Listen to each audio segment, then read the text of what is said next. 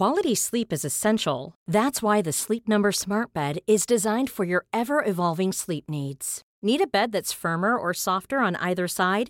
Helps you sleep at a comfortable temperature? Sleep Number Smart Beds let you individualize your comfort so you sleep better together. JD Power ranks Sleep Number number 1 in customer satisfaction with mattresses purchased in-store. And now save 40% on the Sleep Number limited edition Smart Bed for a limited time.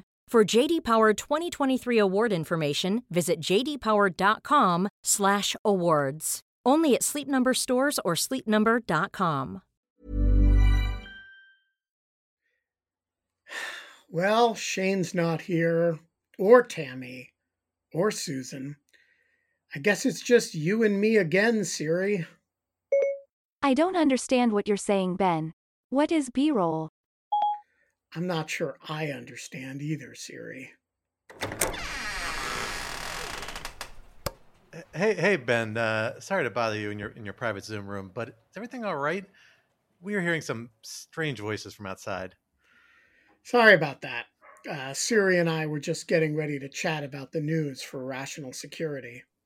You know, Ben, you you work in an office with like six or seven real people who like to talk about the news. Do you want us to maybe hop in here?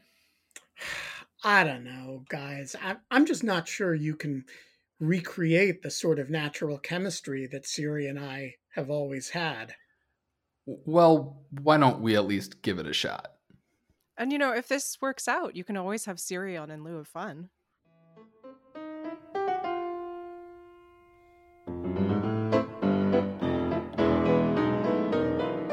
Hello, and welcome to Rational Security 2.0, the new batch. We are so excited to have you here this week with our returning, now deposed overlord, Ben Wittes. Ben, thank you for joining us. How does it feel here to be to, to be here today with uh, the nouveau regime? I'm here in the Najibullah chair uh, uh, uh, of rational security. If if you don't get that joke, uh, look it up. Um, uh, uh, no, I feel like the Taliban has marched into Kabul, and and I'm just sort of watching from the sidelines. Unfortunately, familiar feeling these days. Ben is what we call a revanchist power in uh, in IR theory. He's just waiting to spring back and take back the reins. No, no, doubt, I don't. No I, I I don't resent the coup at all. I think it was time to turn things over to to new blood, and uh, when I you know stage my comeback, I will hang you all by your toes and flog you until the skin leaves your backs. Well, Ben is, while he may be striking a positive tone, people should know he's not wearing a traditional dog shirt. He is, in fact, in black and mourning today, I can only assume, for Rational Security 1.0. That's right. Um, and look, I represent the old guard displaced by the young Turks. Um, We're really mixing our regional metaphors here. We are. Let me add one more. Ben Ben is the old Europe of rational security podcasting. yeah, I'm, I'm the, the, sick old man. The sick man thereof. Yeah. yeah. Um, and um, you know, I'm as a representative of the ancien regime, I I feel like I should be in good spirits about the whole thing. well, we are very excited to have you here today for the Bloodless Coup edition. Uh, I'm Scott R. Anderson. I'm a senior editor with Lawfare and a fellow at the Brookings Institution at Columbia Law School. Wait, you're a fellow at the Brookings Institution at Columbia Law School? And Columbia and... Law School. Oh, okay. okay. Uh, I'm Alan Rozenshtein, also a senior editor here at Lawfare. And I am Quinta Jurecic, also a fellow at Brookings and a senior editor at Lawfare and a contributing writer at The Atlantic. And bound and gagged here in the corner, I'm Benjamin Wittes. um, begrudgingly present Benjamin Wittes.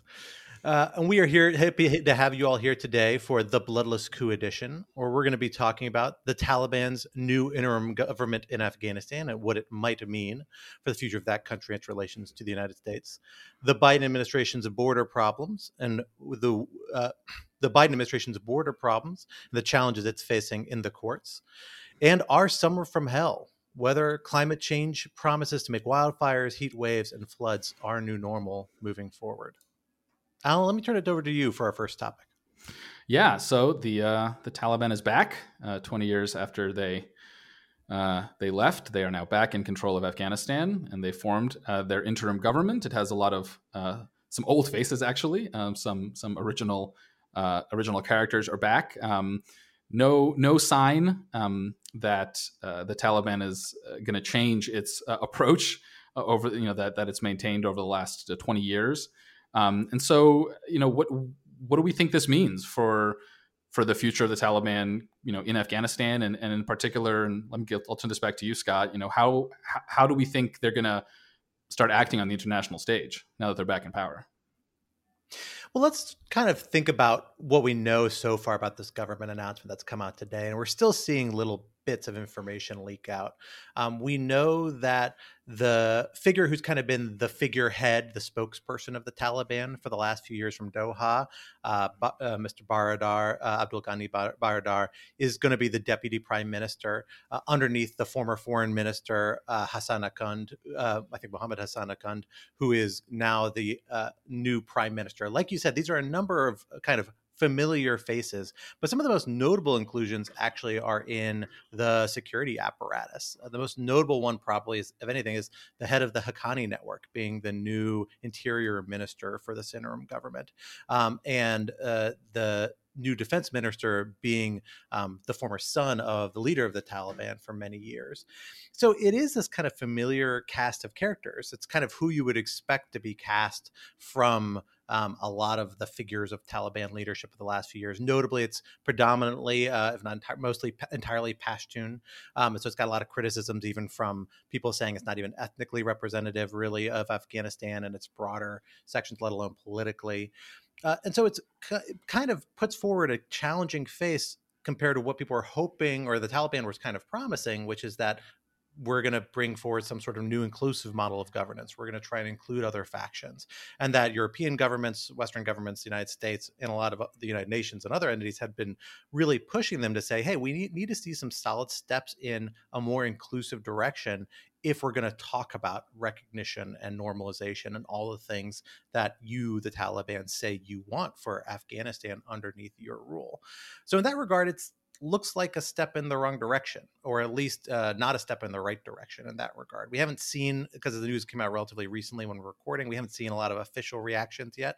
Um, but certainly nobody's rushing to the gates to say, welcome to the new Taliban government to the Taliban's credit, which is something I never thought I would ever say, but I will say it here and now. You know, Scott, you, you don't got to hand it to them. I don't have to hand it to them, but to to, to the Taliban's credit, Scott, Scott Anderson, Taliban apologist, everyone. they did. They at least preempted some of these concerns by saying this is an interim government. They've promised that we're going to have a permanent government that this is going to transition to that's going to have more inclusion from other factions something that we know supposedly they've been working on for several weeks now but that i guess in presumably they were not able to pull together for this initial announcement. So they seem to recognize there's some there's some disconnect between what they've been promising, what they've been asked for from the international community, what they're providing today, uh, and at least some nominal indication that they intend to fill that gap. But whether they'll be able to or not, today's kind of array of figures isn't a really promising sign that that they will, that the internal politics of the Taliban will let them meet external demands. I mean, one of the really interesting things I was thinking about as we sort of watched this news get unveiled was a really just astonishing piece of journalism by um, Anand Gopal, who also wrote a book about the war in Afghanistan in the New Yorker, which is called um, "The Other Afghan Women," and which we can link in the show notes, where he he's sort of profiling uh, a number of women, one in particular who live in Helmand province in an extremely rural area of the country and who really carried the burden of civilian casualties in this war. He says he thinks that about um, everyone he talked to on average had lost 12 to 13 family members, which is pretty astonishing. But he ends by kind of saying he's gone around, you know, talking not only to these women in rural Afghanistan, but also to uh, Taliban fighters, and that his impression is that there's a real divide between the people who are the Taliban fighters who are sort of in leadership in the cities, who are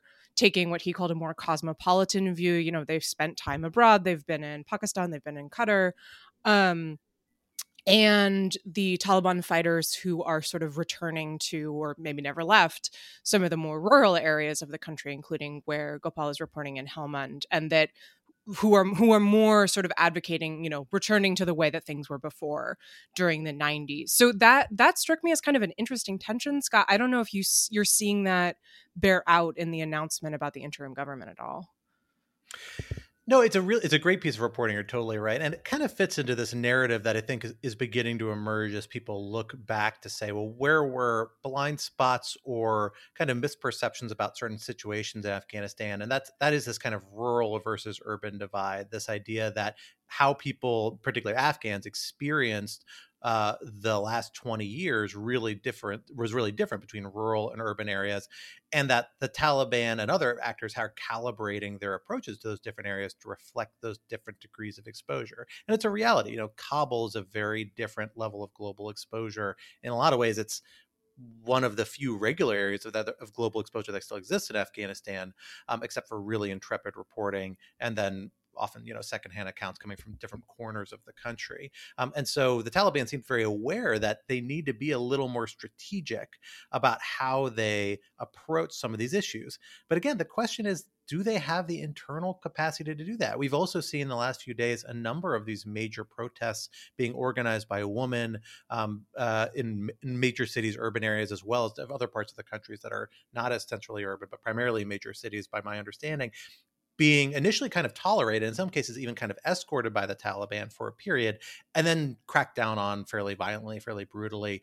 And the participants of these protests are savvy enough to go online very quickly, post videos, post accounts, give them to the international media with whom they still have contact. Um, now, maybe this is uh, the, a failure on the Taliban's part that they can't get their people on the ground to do what the actual leadership wants. Maybe it's a sign the leadership doesn't actually want what it says it wants. That there are lines that are a lot closer to, uh, you know, much more limiting on press freedom or protest freedoms than what the outside world would want, and the regime is just essentially essentially trying to fudge the line on that and disguise that. But it really does raise this big question about whether the internal capacity of the Taliban to meet these sorts of expectations that it itself has seemed to set up for itself in this rhetoric it's adopted saying well we are going to respect women and we are going to do things differently than we did in the 1990s so i, want to raise a note of skepticism about the taliban's capability to do things differently than it did in the 90s it is one thing to not execute women in soccer stadiums, uh, which they did a fair bit of in the 90s. It is also another thing. Uh, it is possible, you know, there are only so many Buddhas to blow up. Um, and um, they took care of all of them the first time. Um, but this is not a group of people that is well positioned to run a state. Um, they have uh, very few trained bureaucrats. Uh, so they are largely just inheriting bureaucracies uh, and ministries that pre existed them. Uh, they are, and that means that they are either going to have those ministries not function or they're going to intimidate people into running them or they are going to uh, accommodate the sensibilities of those people to some degree. Um, I understand why the international community is hoping for the third. Um, uh, I suggest we should all be willing to be pleasantly surprised in this regard, but you don't start with the assumption that a group of people who spent the last 20 years um, you know, came off a, a spree of extreme brutality and no governance, spent 20 years engaged in a very brutal insurgency that involved no governance, just coercion and killing, uh, will walk in and and be the enlightened uh, kind of overlords of a reasonably modern state that uh, we would all like to see them be. Uh, they don't have the presumptive cooperation of a large swath of the population.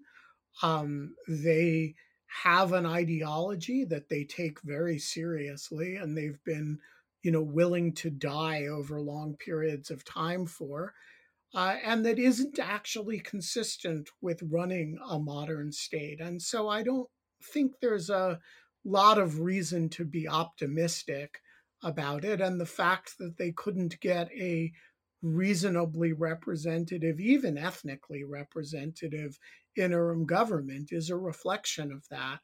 Uh, at the end of the day, the Taliban is an organization of uh, very violent Pashtun men, and uh, and has never had much appeal beyond that.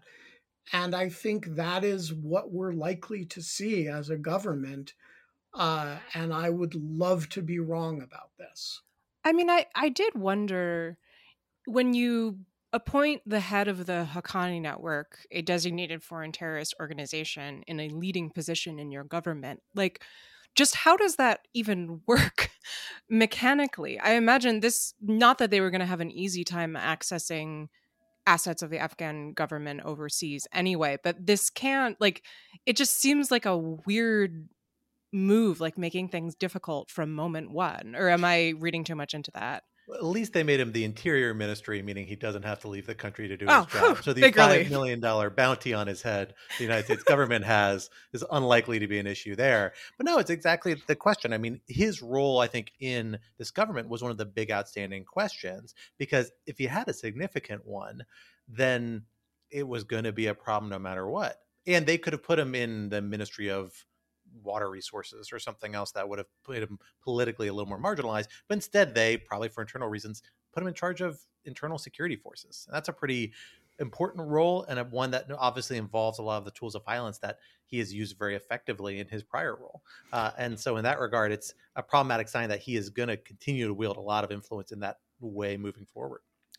I, I think we should move on to uh, to our next topic. Before I do, the the one thing I want to pile on to this litany of of bummer um, is is also the fact that you know as bad as the Taliban is, and I agree with Ben entirely that there's no reason to think that they'll be substantially better than they were 20 years ago. Um, in in some sense, the international community is kind of stuck rooting for them because the alternative might actually even be worse. So, you know, if you think about organizations like the Islamic State of Khorasan, um, you know, other groups that are going to be vying with the Taliban for power in Afghanistan. I mean, these are these are people. I mean, ISIS K in particular um, was a group of Taliban that were expelled for being too radical and too violent. Right? These are the people we're talking about. Um, so you have this difficult situation where, on the one hand, um, you know, there's no reason to think that the Taliban are going to be meaningfully better in terms of uniting the country, certainly in terms of treating women properly, um, in terms of purging the terrorist elements from their organization.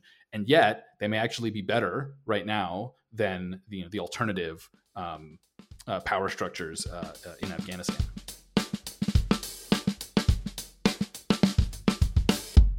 Yeah, so the the topic I wanted to talk about is also, you know, really really cheerful, um, which is the situation at the southern border with immigration right now. So, as our listeners probably know, um, there's been a bit of a legal hubbub over this recently. The Biden administration uh, announced its plan to roll back uh, what's commonly known as the Remain Mexico program. Um, it's administratively it's known as MPP for Migrant Protection Protocol. Um, then that was enjoined by a Texas judge. Um, the Fifth Circuit okayed that, and the Supreme Court declined to intervene. So the rollback was rolled back essentially. Um, and meanwhile, I should also say I think an important uh, aspect of this is that the administration continues to uh, turn back people who are trying to cross the border under Title 42, which is an authority that allows the government to prevent entry um, in a health situation. So they're essentially using the pandemic, which is sort of an additional layer on top of all of this.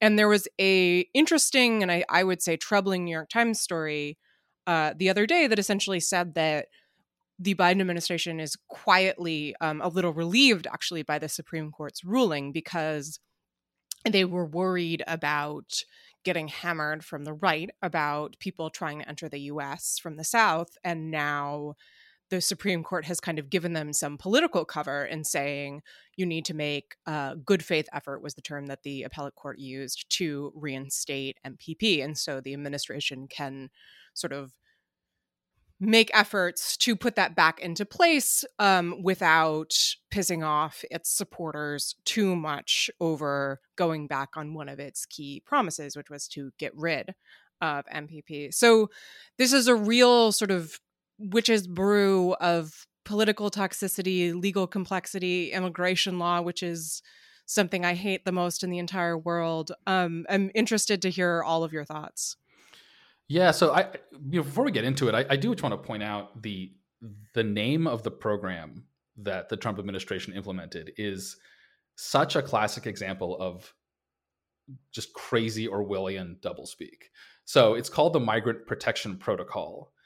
But of course, it's the exact opposite of a protection protocol because it takes people who want to enter the United States often because they're fleeing persecution, or even let's say they just want better economic opportunities, let's say. And instead of them letting them go into the United States, they're kind of just like stuck in this limbo in Mexico. And of course, the Trump administration argued that, well, the Mexican government has agreed to provide them all, human you know, all the humanitarian um, protections that you know we would not have been able to do so. But it's it's pretty obvious that this was just a way for the administration to keep people out of the country. And whether or not you agree or disagree with the asylum system or the immigration system or think people should hang out in the United States while they have their cases processed, calling it the the MPP, the Migrant Protection Protocol, I always thought was kind of crazy. So I am I'm going to stick to uh, the the remain in Mexico policy because I think that's just much more descriptively uh, that's much more descriptively accurate. Um, I mean, I also think it's it's worth underlining, which I didn't before, just how incredibly horrific a lot of the conditions were for people who were waiting on the other side of the border, um, people who were sort of forced into border cities like Tijuana and Juarez and Matamoros. Um, there are essentially industries of kidnapping uh, people who kind of show up and don't have anything and are helpless. Um, so it's it's not even you know the sort of Kafkaesque aspect of saying that something is, you know, you're protecting someone who you're forcing into another country. It's that you're forcing them into another country under insanely dangerous circumstances and then not letting them back in.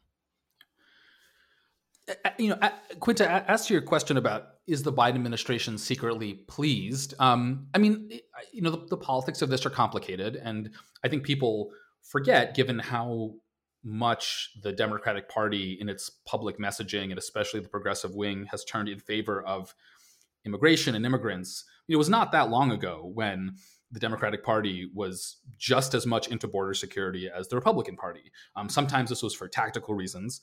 Uh, you know, when the Obama administration, for example, thought that if it deported enough people, it could convince the Republicans to get on board for um, for uh, comprehensive immigration reform. And of course, you know, Joe Biden was part of that, that administration. And sometimes it was for actually substantive, sincere reasons, right? There was a long time when a lot of Democrats thought that immigration was actually not so great for their constituents because it would lower employment rates or, or, or, wages or, or, or whatnot. Um, so, I mean, I do think there's still that aspect within the Democratic Party of being really sensitive and and um, you know appreciating being able to to blame um, quote unquote uh, this need to to keep people out of the country on, on another institution. Quality sleep is essential. That's why the Sleep Number Smart Bed is designed for your ever evolving sleep needs. Need a bed that's firmer or softer on either side? Helps you sleep at a comfortable temperature? Sleep Number Smart Beds let you individualize your comfort so you sleep better together. JD Power ranks Sleep Number number 1 in customer satisfaction with mattresses purchased in-store. And now save 40% on the Sleep Number limited edition Smart Bed for a limited time. For JD Power 2023 award information, visit jdpower.com/awards. Only at Sleep Number stores or sleepnumber.com. This is Paige, the co-host of Giggly Squad, and I want to tell you about a company that I've been loving, Olive and June. Olive and June gives you everything that you need for a salon quality manicure in one box. And if you break it down, it really comes out to $2 a manicure, which is absolutely insane. It's also so easy to get salon worthy nails at home with Olive and June. The difference between how your nails used to look when you did them yourself and now with the Mani system is a complete game changer. The best thing about Olive and June too is it's a quick dry. Dries in about one minute, lasts for five days, and full coverage in up to one to two coats. Visit oliveandjune.com slash perfectmani20 for 20% off your first system. That's oliveandjune.com slash perfectmani20 for 20% off your first system.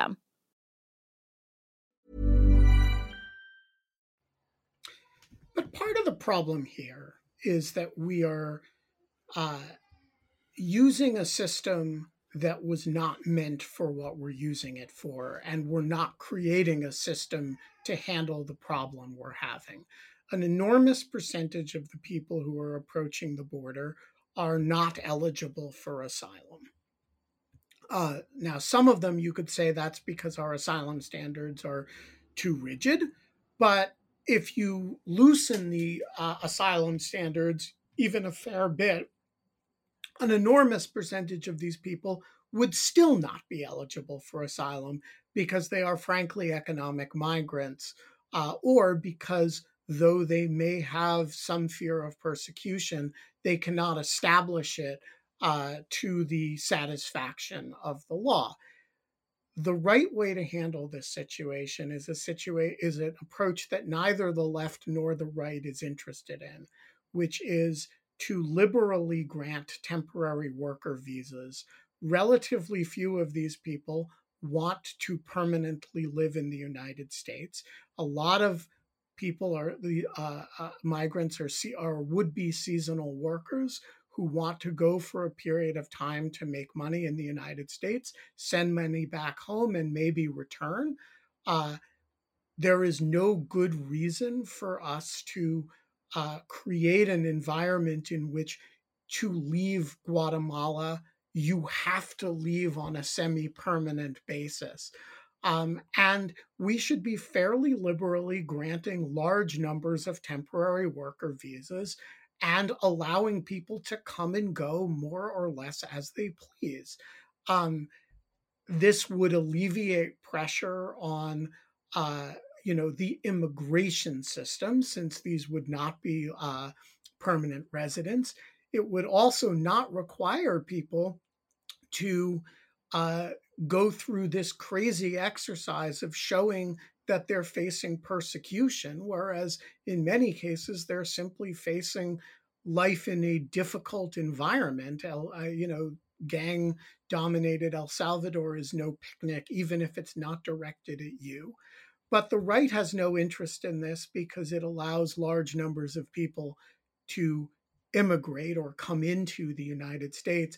And the left has an allergy, and the unions have an allergy to temporary worker visas.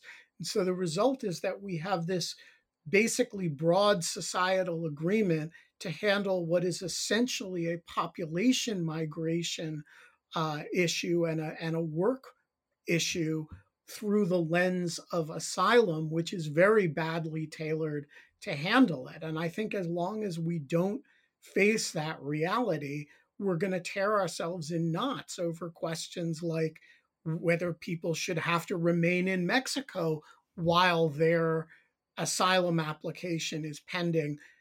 The right way to handle it is to create easy alternative pathways to entry uh, that are tailored to the situation that we're facing.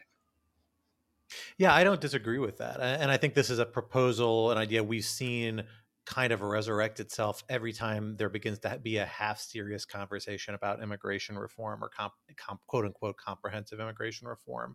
Uh, worker temporary worker visas tend to work their way into part of the conversation because there is a genuine economic demand in the United States, uh, and it does seem to check all the boxes. Why a lot of migrants, not all of them, there are some who are genuinely under threat, but a lot of them uh, do come here for economic reasons. It really is just a fundamental problem of our dynamic around immigration in this country generally. And we're seeing it pop up again and again. And so many of the consequences really coming home to roost now. You think about the failure of the SIV program in regards to Afghans, in regards to uh, Iraqis as well, although that hasn't gotten much coverage. Um, you know, this recurring problem we have is that we basically just have one dial that Congress has given the executive branch, the executive branch is willing to use, and that is enforcement. And you can dial it up. Maybe there's a couple different dials of different types of enforcement, right? The Trump administration is willing to say, we're going to make conditions pretty bad to try and scare people from coming in the first place.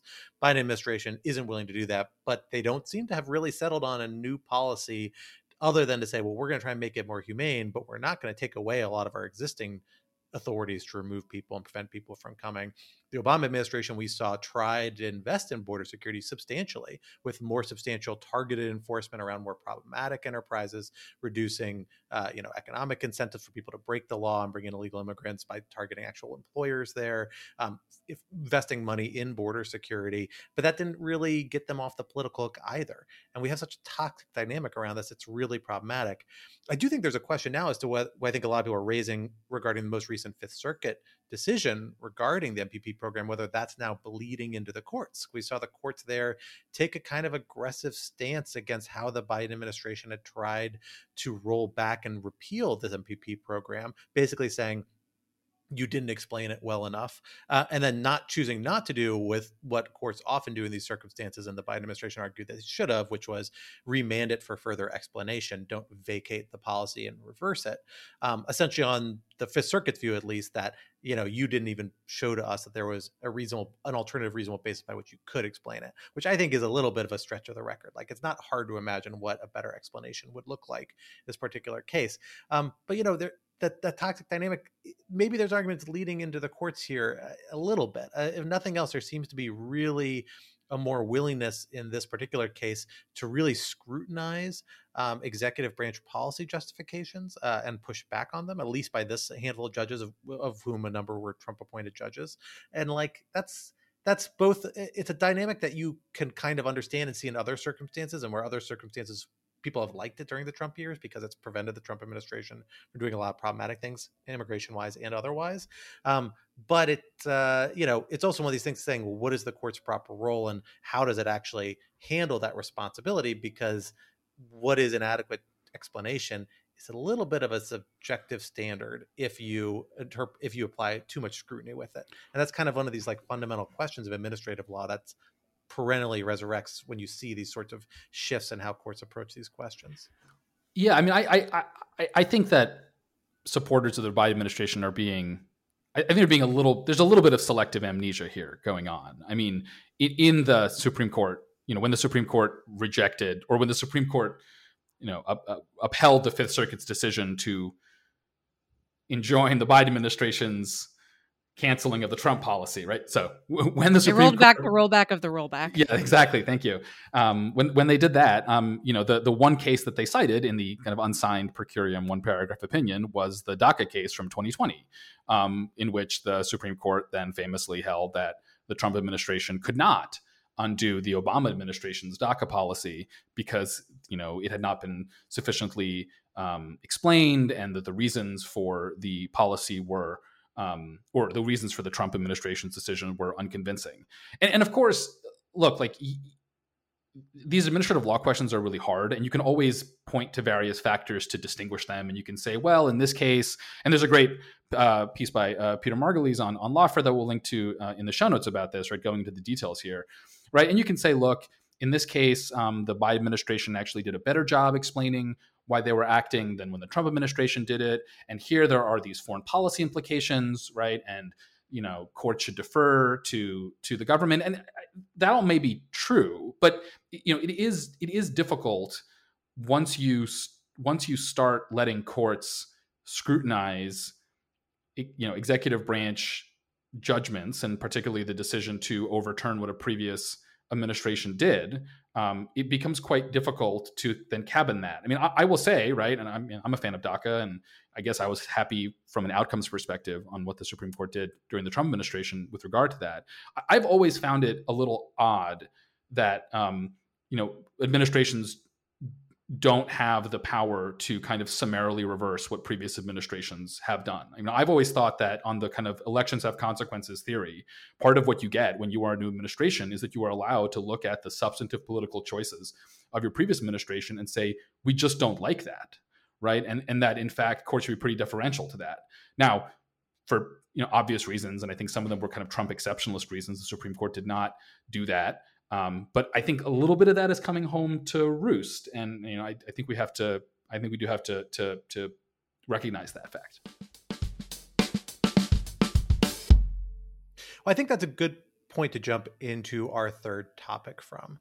Uh, and that is the experience that we've been having this past summer here in the United States. One that I think it's safe to say would lead even Roland Emmerich to blush at the level of uh, natural disasters that we've all been living through from wildfires in the West, uh, horrendous floodings in the Northeast and in many other parts of the country, the American South, uh, droughts heat waves in the Pacific Northwest uh, parts of the country that don't most people don't have air conditioning in.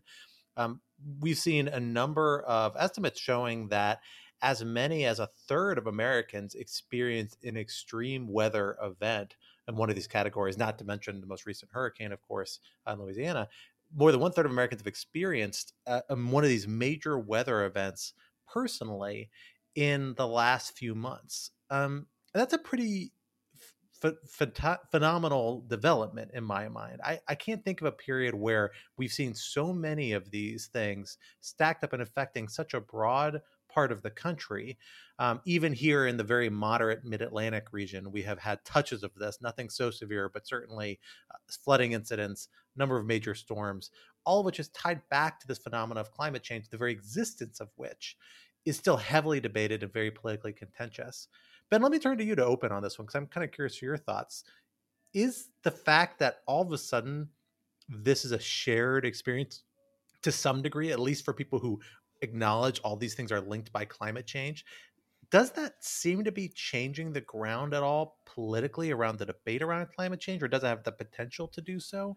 Or is that rooted in something other than these sorts of experiences that that hasn't been budged by them?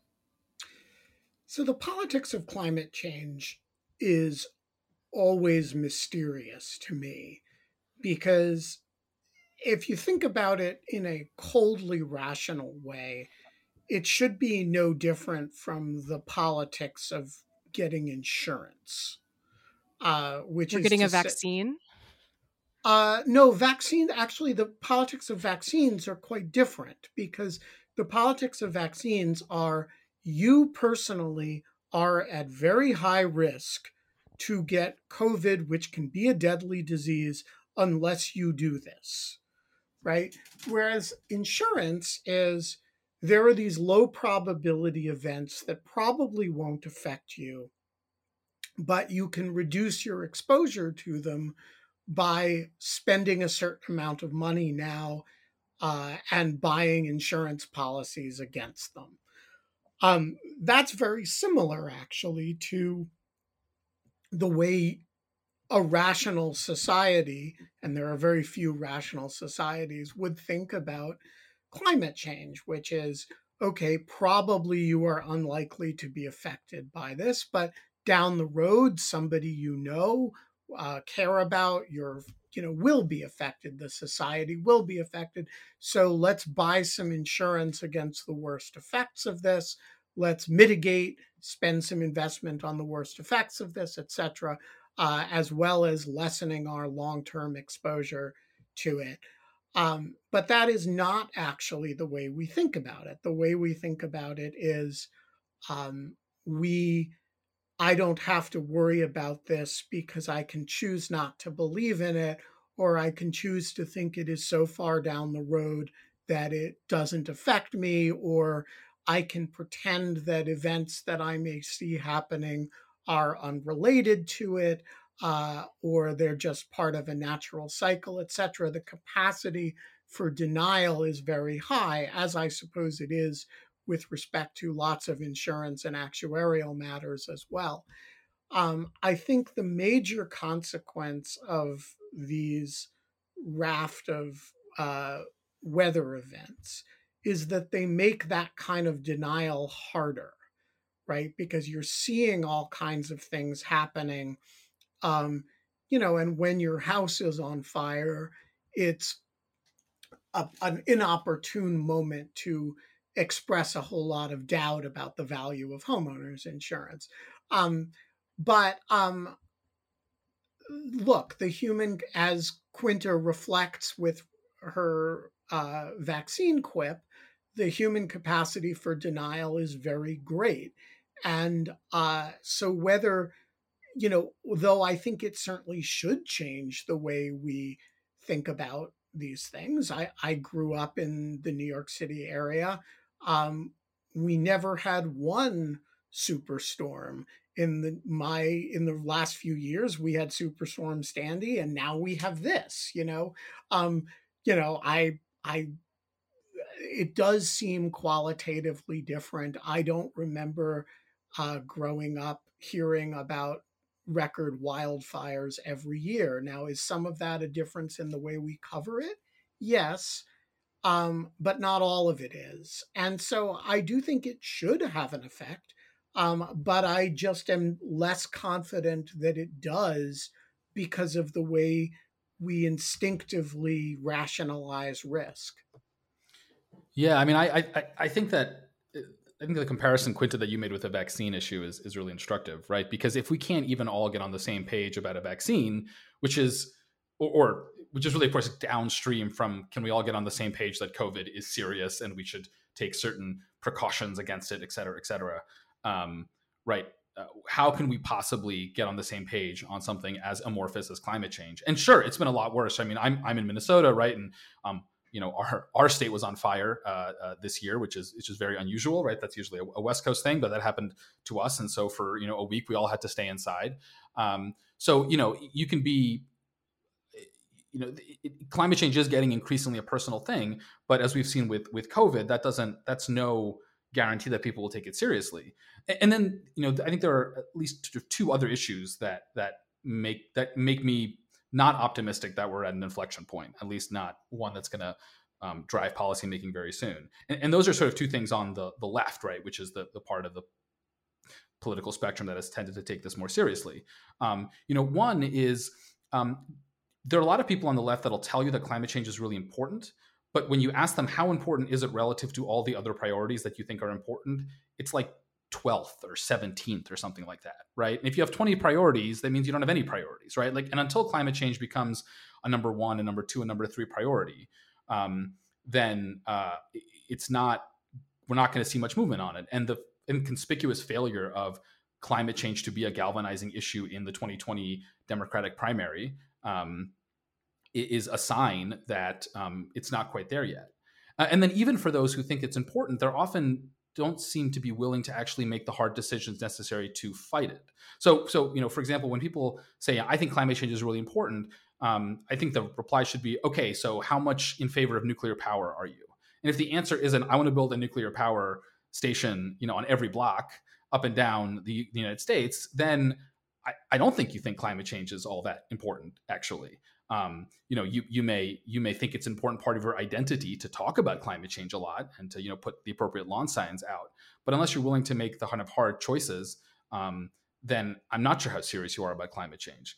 Um, you know, then again, obviously the problem is getting worse. Obviously, it's getting harder to um, to uh, to ignore it. Um, the economics are are moving in the right direction at least, and so you know, as as long as the energy sector continues to invest in renewables and develops better nuclear uh, power technology, I mean, that's that's a good sign. But I don't think we're at that societal inflection point yet. I do think, ironically, because I'm usually a quite a pessimist, it is important to acknowledge that in some ways the numbers are trending in the right direction, not in the sense of the actual climate. They're very much trending in the wrong direction there. But in terms of American public opinion, um, if you look at the number of Americans who describe the climate situation as a crisis, this is according to a 2019 uh, Washington Post piece um, from a poll they ran with Kaiser.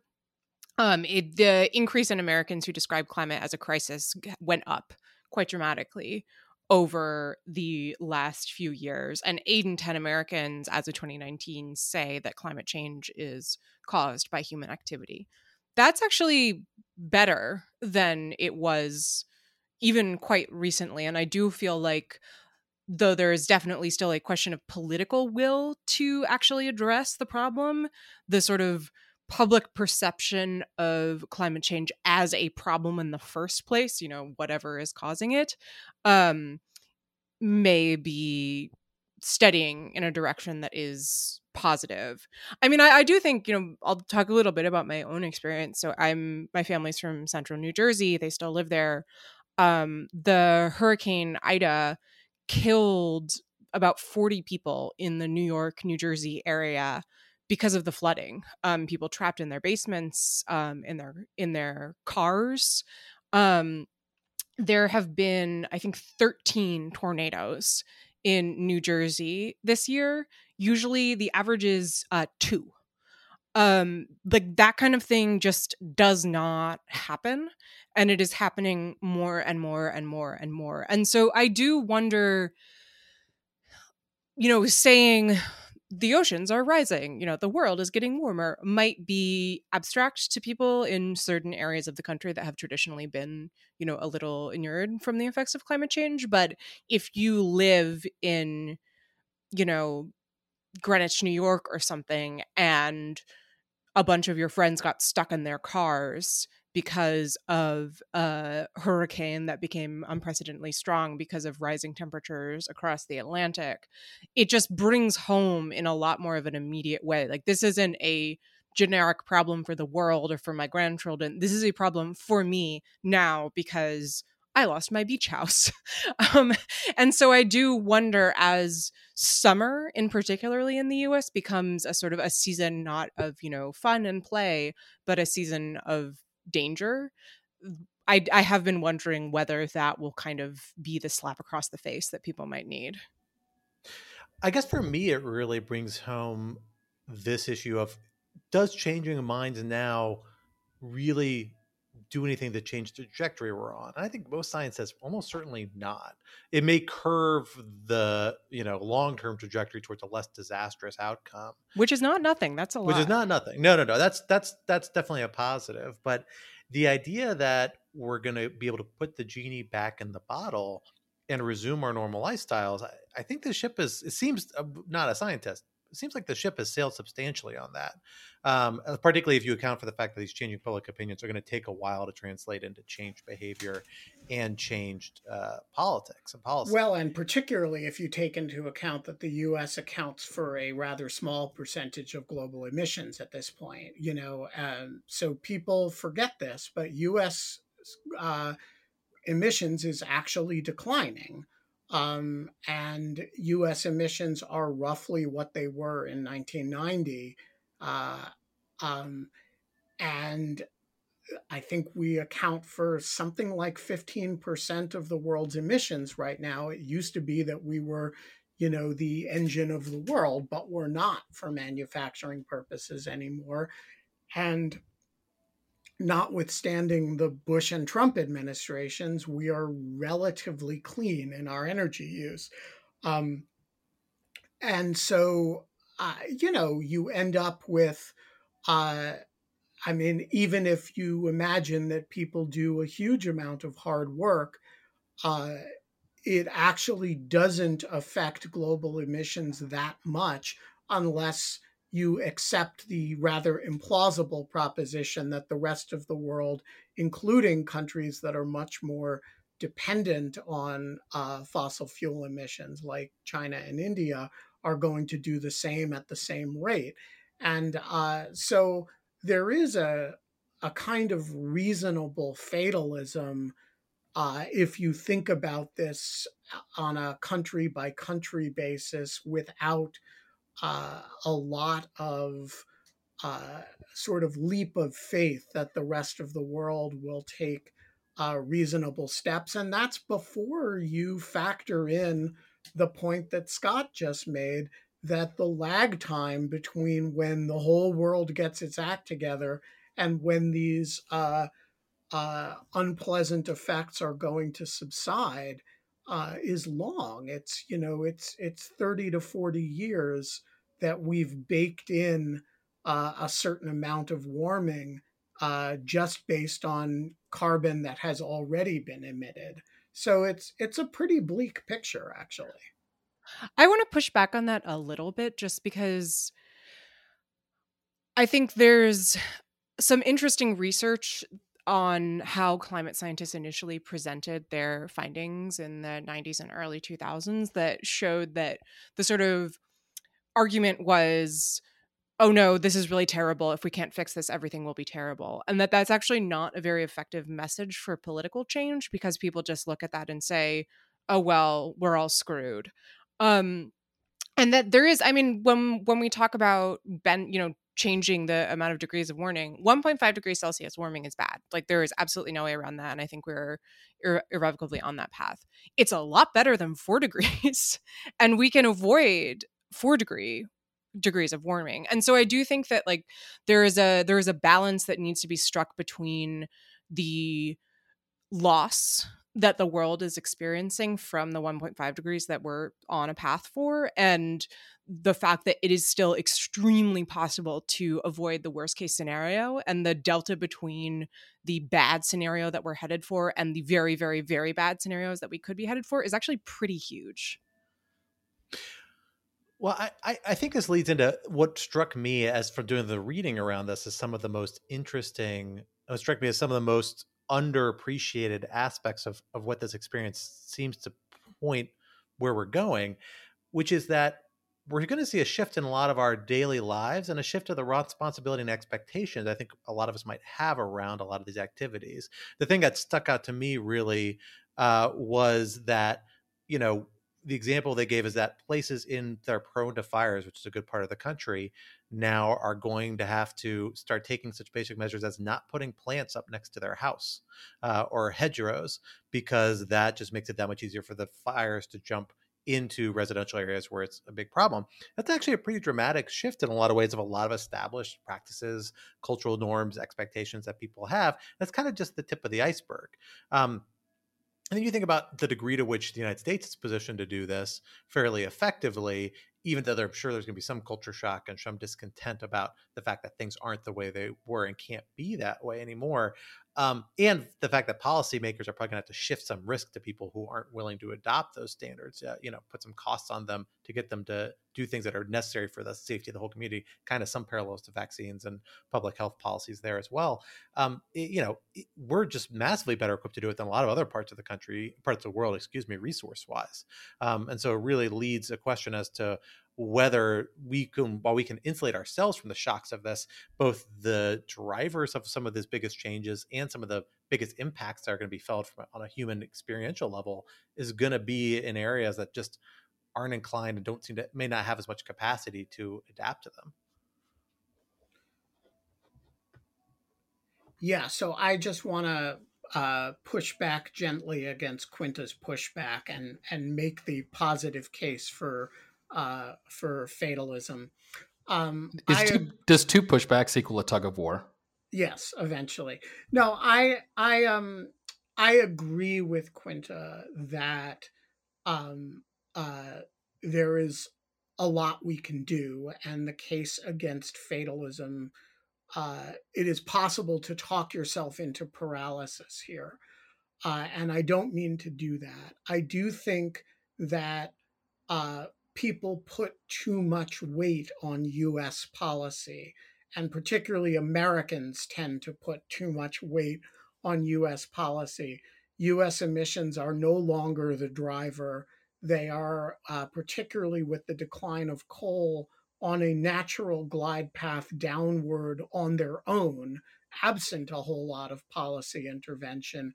And the collapsing prices of renewables will hasten that and so actually there's there's you know when you look at the problem right now us emissions are a much lesser part of the problem than and a, and a more self-correcting part of the problem than the parts of the problem that we actually don't have any control over. And so while i am all for doing everything that we can i do think you scratch your head and you say uh, uh, okay, there are some big baked in, you know, in addition to, you know, 30 years of baked in carbon already in the atmosphere, baked in warming, uh, there are, you know, the, the levers that we have control over are actually relatively few and constitute a relatively small percentage of the problem. we will not leave you, the audience, for this week without sharing with you, of course, our object lessons. Alan, let me hand it over to you to get us started.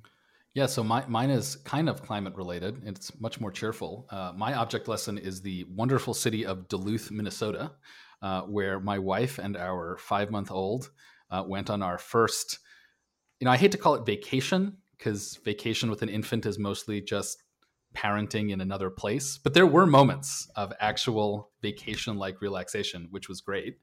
Um, and uh, I, I, highly, uh, I highly recommend it. It, it is a, a, beautiful city. It, uh, you know, had its 1970s deindustrialization period, but then it kind of reimagined itself as an amazing place for tourism. And there's hiking, and it's on Lake Superior, uh, and it's up north, so it will never run out of fresh water. And you know, even if even when temperatures go up, it'll still be relatively comfortable. So for for all you climate refugees who want a good weekend of hiking and uh, good breweries, I highly recommend Duluth, Minnesota. Ben, you want to go ahead? Sure. So my object lesson is also in a strange way climate related.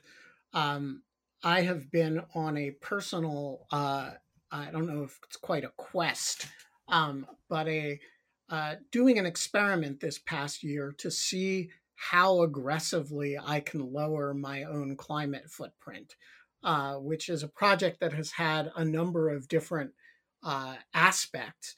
But one of them uh, is that I've been trying in my personal woodworking, uh, of which I do a fair bit, to use only uh, materials that are uh, found in the neighborhood. In, in this case, downed trees uh, a, a, large cherry tree came down in my on my neighbor's property the other day, uh, the other month actually, and she had it cut up, and um, uh, I stole from her with her permission three large uh, pieces of cherry stump, um, which uh, rolling from her house to my house uh, was actually quite a project. They're very large and very heavy and I have been working on making out of them a uh, large uh, long term carbon storage, uh, which is to say a conference table for lawfare.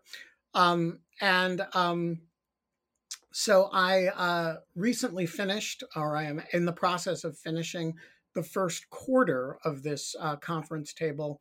And I was pleased to uh, this morning embed in it a um, two copies of the old Lawfare Challenge coin, which you can still get um, on the law at the lawfarestore.com.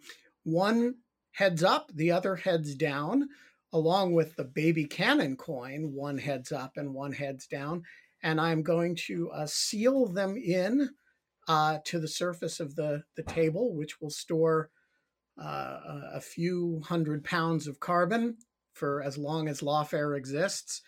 And I hear uh, that uh, one Quinta Jurecic is going to design me uh, a, a, lawfare logo to burn into the surface of the table. no uh, pressure. with a with a wood burner. Uh, so that is tendentiously related to climate, but there you go. Ben, I think we're all for the reusable and recycling element of this, but if we find you dumpster diving for lunch behind the Brookings cafeteria, we are going to have to pull the plug on it. Just a warning. no, I, I, I, someday I will describe my carbon reduction regimen, uh, which has been a, a, very interesting little project over the last couple. Well, years. soon we'll get you to be a vegetarian, and then we'll really just take off. It'll be great. Um, Quinta, uh, why don't you go ahead and bring us up next? So my object has absolutely nothing to do with climate whatsoever, um, except insofar as it is made of plastic. Uh, I have been somewhat fascinated over the last few years with the. I wouldn't quite call it a cult, but a uh, adoration of civil servants, which I think began under Trump and has kind of continued under Biden. So we first saw it with Comey and Mueller, and now with Fauci.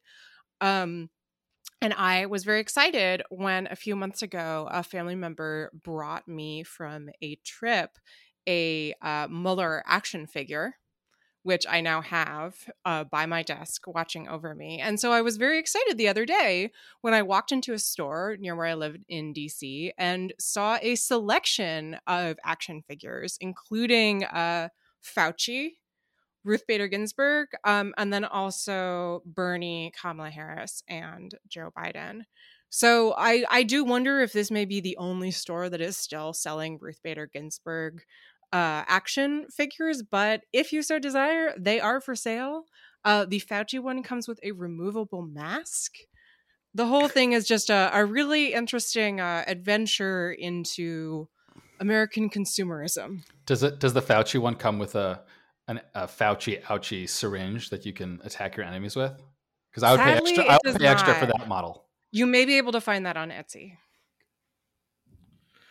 Well, my object lesson is climate related as well in some regard, but the more immediate climate, the feeling this time of year as we feel the weather tip towards the lower end of the thermometer, I begin to dig my numerous cardigans out of storage, slap them on, grow my beard out to quite unprofessional proportions. Uh, You're a cardigan guy, forward to. Scott. You know, it's not something I, a thought of until you man, just said it, and and it is. Yeah, it. it is. You are. You have cardigan written all over you. I am I am I'm a cardigan stan and will remain a cardigan stan uh, for the rest of my days. And that's why this time of year is so exciting for me. But last year in the fall, it was missing a signature element, and that is the pumpkin beer, the autumnal beer that becomes my signature beverage this time of year. Uh, did not come out last year because of the pandemic. People who are not are not beer drinkers may not have realized this, but because the pandemic kind of kicked in when all the summer beers were in production and then beer consumption dropped dramatically as well as the availability of cans and bottles. A lot of beer companies just kept with their summer summer lines pretty much all year trying to drain their inventory. We lost out on a whole year of seasonal beer drinking opportunities I just want to say, Scott, that it's one thing for you guys to have a coup and take over the podcast. It's another thing for you to shift the drink of the podcast from scotch to beer. We No, no, swapped and out our i'm not saying not you can't just have beer. both I, i'm just saying I see what you're doing here, and I just Yeah, want to do say, bound and gagged though I am in the corner, I raise my voice in defense of Scotch as the official drink of rational security. What Scott, about what do you think pumpkin about pumpkin lattes? Yeah. Pumpkin lattes i don't i don't mess around with I'm not Pumpkin, a pumpkin scotch, latte as fan. Alan says. Yeah, Scotch, pumpkin not scotch. scotch. That'd be terrible. No, regular scotch. I'm on board with. I'm sorry, why, Pumpkin why is is pumpkin good. scotch terrible and pumpkin beer is is okay? Because it's all about the clove and the cinnamon and flavors that I just feel like are not with the peaty smokiness of a good scotch. Two different worlds that you are really looking for. You want the scotch to kind of like bring you into the cardigan and like put you down at the end of the night, but you need that pumpkin beer to get you motivated and sweetness to get you going. Um, but I would say it being back this year is the first time that I've started fi- to feel like we're actually beginning to, despite the setbacks from Delta and the fact the next few months aren't going to be what we hoped they were going to be a few months ago, beginning to feel a little bit more normal uh, and can see kind of light at the end of, end of the tunnel of the pandemic. So if you want to know what post-pandemic life tastes like, in my opinion, it tastes like cinnamon and clove. Um, and with that, we will leave you adieu for another week. Thank you so much for joining us here today. And we will see you back here in Rational Security 2.0 next week. Rational Security 2.0 is, like its forefather, a production of Lawfare. You can still find our show page haunting you from beyond the grave at lawfareblog.com. You can also purchase Rational Security swag at lawfarestore.com or go to patreon.com slash lawfare to become a Lawfare supporter for ad-free podcast feeds and other special bennies. You can follow us on Twitter at RATL Security and find us on our memorial page on Facebook. Wherever you download the podcast, please be sure to leave a rating and review and or hit that share button to share it with those you love and to let the people know Rational Security is back. Our audio engineer and producer this week was Ian Enright of Goat Rodeo, and our music, as always, was performed by Sophia Yan. On behalf of my dearest frenemies, Quinta Jurecic and Alan Rozenshtein, as well as our very special guest, the once and future Benjamin Wittes, I am Scott R. Anderson, and we will talk to you next week. Until then, goodbye.